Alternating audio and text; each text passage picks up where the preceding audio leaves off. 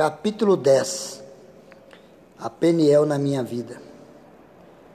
No dia 14 de agosto de 1998, numa sexta-feira, cheguei ao Desafio Jovem Peniel, onde funciona um centro de triagem e de recuperação para dependentes químicos. Para alguns, um local de abrigo, aonde vem passar um tempo até as coisas ficarem melhor. Para outros, somente mais um local de refúgio e de escape. De quem? De si mesmo, da sociedade, dos parentes e até dos traficantes. Mas para mim, a porta do céu. Pois é assim que cada um que realmente está perdido e já não tem mais esperança nenhuma, como eu, vê o desafio Jovem Pneu. Ali se encontrava a recepcionista, irmã Giane, esposa do obreiro Mor Nilson, o pastor Fernando Loureiro e sua esposa missionária Cibele Molina, sempre com um sorriso estampado no rosto, dizendo aos que ali chegam: Seja bem-vindo, meu filho. Aqui é a sua nova casa. Então eu disse comigo mesmo: Eles nem sabem quem sou. E me diz que sou filho deles? Esses crentes são todos loucos. Depois conheci o obreiro Hudson Meira, um jovem que se dizia ter passado pelo mesmo problema que eu. Eu olhei para a sua idade e pensei comigo: ele não sabe quem sou e nem imagina o que eu já passei.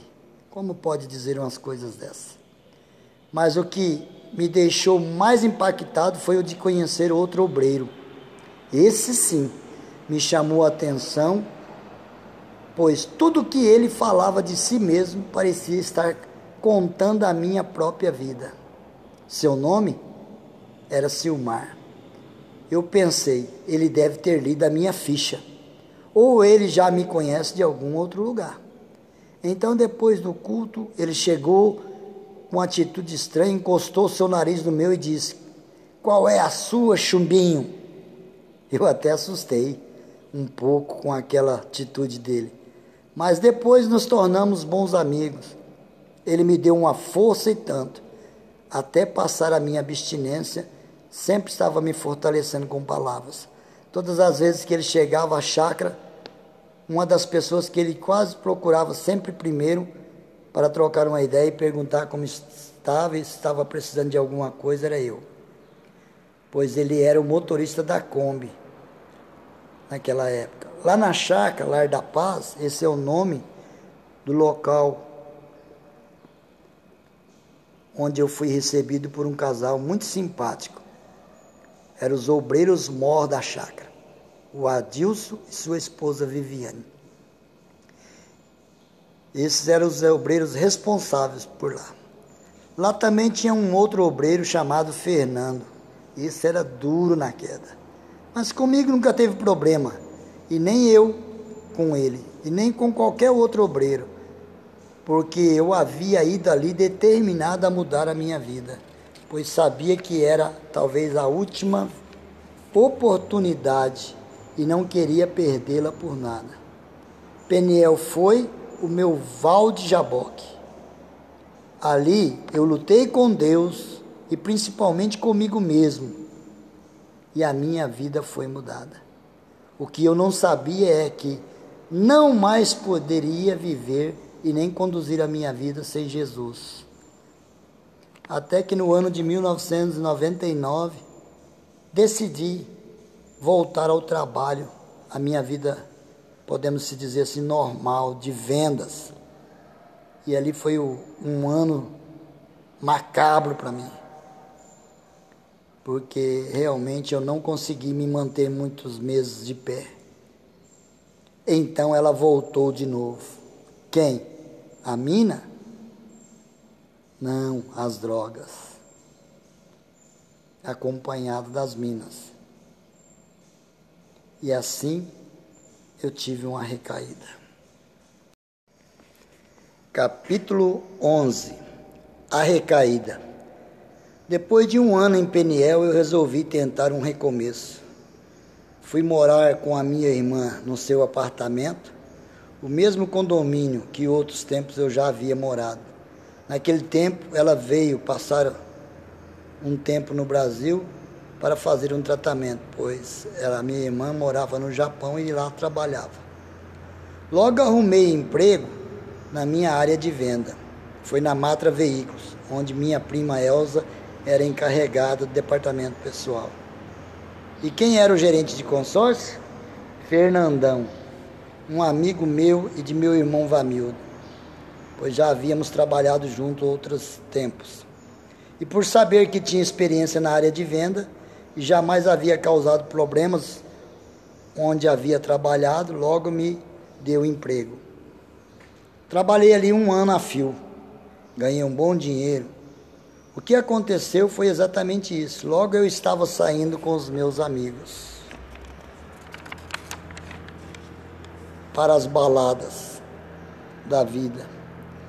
E a queda só foi uma questão de tempo. Afundei-me de tal modo nas drogas de novo que já não queria mais nada. E tudo que fazia novamente com o trabalho fazia para o vício. Certo dia, véspera de Natal, eu havia usado drogas e álcool a noite toda. E quando meu irmão chegou para pegar a minha irmã para irem passar o Natal na fazenda, perguntou: Onde está o chumbinho? E a minha irmã Dinailda disse: Está no quarto dormindo, pois ele chegou de manhã. E quando ele abriu a porta do quarto, eu ouvi a minha sobrinha Talita dizer: Nossa, pai, o tio está fedendo. Eu, na verdade, não estava dormindo, pois ainda estava sob o efeito das drogas. Então, quando eles saíram, eu levantei e tomei um banho. Fiquei pensando em tudo aquilo que a minha sobrinha havia dito. Ali no condomínio eu tinha vários amigos viciados, mas vizinho de nosso apartamento tinha um traficante chamado Gaúcho. Logo fiz amizade com ele e continuei usando drogas cada vez mais. Voltei para a minha velha vida de novo drogas, prostituição e baladas noturnas. Entrei em cada enrascada e novas brigas. Certo dia cheguei todo machucado em casa e menti para minha irmã que havia caído. E na verdade era uma briga contra uma gangue de viciados próximo do condomínio. Quase morri, pois os cortes de arame nos meus braços e costas deram um começo de teto. Fui levado por minha irmã ao posto de saúde lá no Santa Amaro e lá o médico disse: se demorasse mais um dia, teria que amputar o braço. Aqueles dias em casa foram bons para que eu refletisse sobre tudo. Fiquei novamente sozinho e aí uma luz brilhou no fim do túnel. Capítulo 12 a luz brilhou novamente. Quando minha irmã Dinailda voltou para o Japão para trabalhar, fui morar na chácara do meu pai no bairro Santa Amaro, pois ele havia ganhado uma casa nova nos fundos que o meu irmão Vamildo mandara construir para ele. E a de madeira que nós moramos há tantos anos serviu de abrigo para mim novamente, ainda que por alguns meses pois ali também foi aonde tudo começou há muitos anos atrás. Logo revi amigos das antigas, da infância, e logo estávamos usando drogas juntos. Quando recebi férias da empresa Matra Veículos, pois era época de carnaval, novamente eu pensei comigo: acho que se eu ficar na cidade, eu não vou passar desse ano. Certa noite, após chegar de madrugada da balada, eu disse a mim mesmo: Chega, não quero mais essa vida de novo. E ali pedi a Deus que me desse uma palavra, se Ele quisesse que eu voltasse para os seus caminhos. Deitei para dormir, dei uma cochilada e sempre que chegava aquelas horas da manhã, dormia e só acordava lá pelas quatro horas da tarde. Eu desmaiava. Mas naquele dia uma luz não me deixava dormir. Olhei o relógio, era exatamente sete horas da manhã. Acordara ouvindo novamente aquela mesma voz que falara comigo muitos anos atrás dentro de um banco. Então não conseguia mais dormir. Lembrei que falara com Deus ao chegar naquela manhã. Peguei a Bíblia que ficava na gaveta da escrivaninha e quando abri, levei um choque de mil volts. Pois a Bíblia abriu em 2 Crônicas 7, 14 e 15, saltou os meus olhos.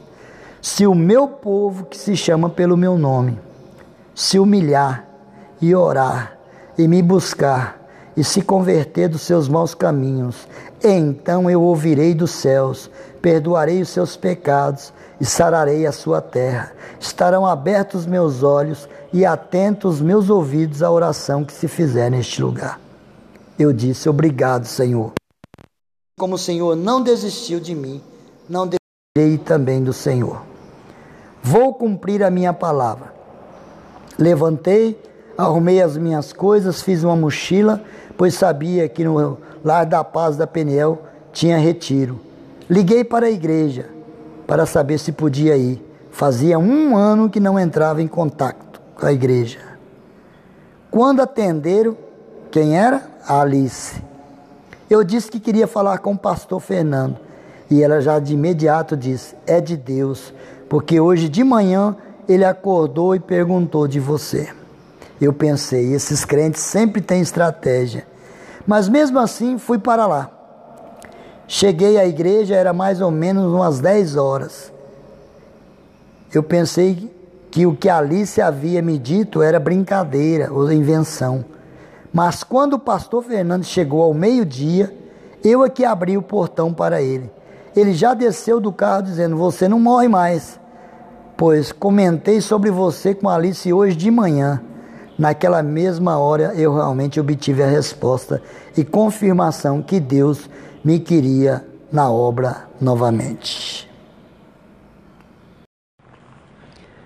Capítulo 13 A reconciliação. Quando eu disse ao pastor Fernando tudo o que havia acontecido comigo naquele ano, ele simplesmente me disse: Você nunca deveria ter saído daqui. Busque agora suas coisas e sobe para a chácara. Eu disse: Já está tudo aí. Ele então disse: Sobe, depois nos falamos. Quando cheguei à chácara, já era tarde. E logo de manhãzinha acordei, era o segundo dia de retiro de carnaval. E na beira do fogão de manhãzinha, tomando chimarrão, estava a vó Balbina, a sua filha Lirdes, Mirtes e a missionária Cibele. Quando elas me viram, disseram: Aleluia! Deus ouviu as nossas orações. O meu coração estremeceu, encheu-se de alegria. Então pude compreender o porquê Deus me preservou com, de tantos livramentos havia um povo pagando um preço de oração pela minha vida. Ali foram momentos de alegria e abraços, pois este meu filho estava morto e reviveu, estava perdido e foi achado. Foram as palavras da avó Balbina ao meu ouvido. Daquele dia em diante eu fiz uma nova aliança com Deus e disse que serviria somente a Ele e também a sua obra. Comecei a buscar a direção de Deus para a minha vida, pagando um preço de jejum e oração. Quando houve a confirmação da chamada de Deus na minha vida, para que realmente eu viesse me tornar um pregador, só desejava uma coisa: vir a Belo Horizonte, conhecer onde tudo começou, a Igreja Mãe Sede aonde começou com um homem que resolveu doar a sua vida em prol de salvar outras. Isso se deu no ano de 1972. Deus lhe deu uma visão e mostrou um povo drogado, sujo e que não tinha nenhuma aceitação na sociedade da época, os hippies. Seu nome? Pastor Reuel Pereira Feitosa. O significado do seu nome Reuel é no hebraico é amigo de Deus. Que ele, Deus, continue usando a sua vida, pastor. Em Belo Horizonte, no Brasil e no mundo. Peniel mantém um seminário teológico na sede, mas era preciso ter o segundo grau completo, e eu só tinha o primeiro. Mas abriu-se as portas de estudo e terminei o segundo grau. Depois de quatro anos novamente no campo, no centro de recuperação, abriu-se as portas para ir a Belo Horizonte, onde cursei o seminário teológico durante quatro anos, bacharel em teologia. Durante o período de estudo, assumi um comando de oração na cidade de Sabará, onde após um ano se tornou uma regional e ali foi levantada uma igreja. Terminei o curso de bacharel em teologia e missões. Depois fui enviado a fazer um estágio de um ano na cidade de Piracaia, estado de São Paulo, em um dos nossos centros de recuperação. Lindo.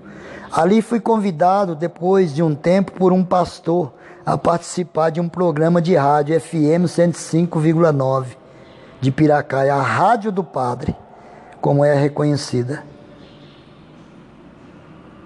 Devido ao sucesso que foi o programa do meu testemunho, fizeram-me um convite para participar também de um programa de rádio em Bragança Paulista. Mas devido ao tempo, não foi possível. Depois fui fazer palestras de prevenção antidrogas na cidade de Atibaia e também na capital de São Paulo. Como é maravilhoso isso! Uma pessoa que outrora, humanamente falando, não tinha nenhuma esperança de vida se libertar dos vícios e agora sendo usado e podendo usufruir tudo isso, é um milagre. É um milagre. Mas tudo isso só foi possível devido à reconciliação que fiz com Deus. Hoje sou grato a Deus Pai, Filho e Espírito Santo. E a todos que acreditaram em mim, a minha família, obrigado. Uma coisa só eu quero agora poder ajudar outros a saírem desse maldito vício das drogas lista em lista e glorificar a Deus através do meu testemunho. Que Deus os abençoe ricamente, assim também juntamente com a sua família. E lembre-se, drogas, ainda há esperança. Pois eu as conheci, eu as vivi, eu as venci. Você também Pode, em nome de Jesus. E ao concluir este meu livro, a conclusão que faço é que todos aqueles que realmente desejarem deixar o pecado e os seus vícios, você pode alcançar êxito se entregarem as suas vidas a Jesus Cristo. E posso afirmar também, com toda certeza, que por mais difícil que seja a sua vida ou o momento em que você está vivendo, não desanime. Você ainda tem a coisa mais preciosa que dinheiro nenhum nunca comprou e nem vai comprar. Você tem a vida que Deus te deu. Talvez você se encontre agora dentro das grades de uma prisão literal, ou física, mental, emocional, ou até mesmo sentimental. E pode estar pensando que não faz mais sentido viver ou até mesmo quer dar um fim a ela. Não faça isso. Quero te dizer que alguém pagou um alto preço para que isso não fosse preciso. Ele te ama muito. Você é muito especial para ele. E tudo que ele quer é que você, aí onde está, dobre os seus joelhos agora e reconheça-o como Senhor e Salvador da sua vida. Seu nome, Jesus Cristo. Ele vai te libertar das suas prisões. Ele quer muito fazer isso agora. Se você crê, ele fez isso comigo. Ele hoje me chama de amigo e irmão e filho. Seu nome, Jesus Cristo. Que Deus os abençoe, que Deus nos abençoe. Receba agora um forte abraço do seu irmão Jovaí. Drogas, eu as conheci eu as vivi, eu as venci. Você também pode.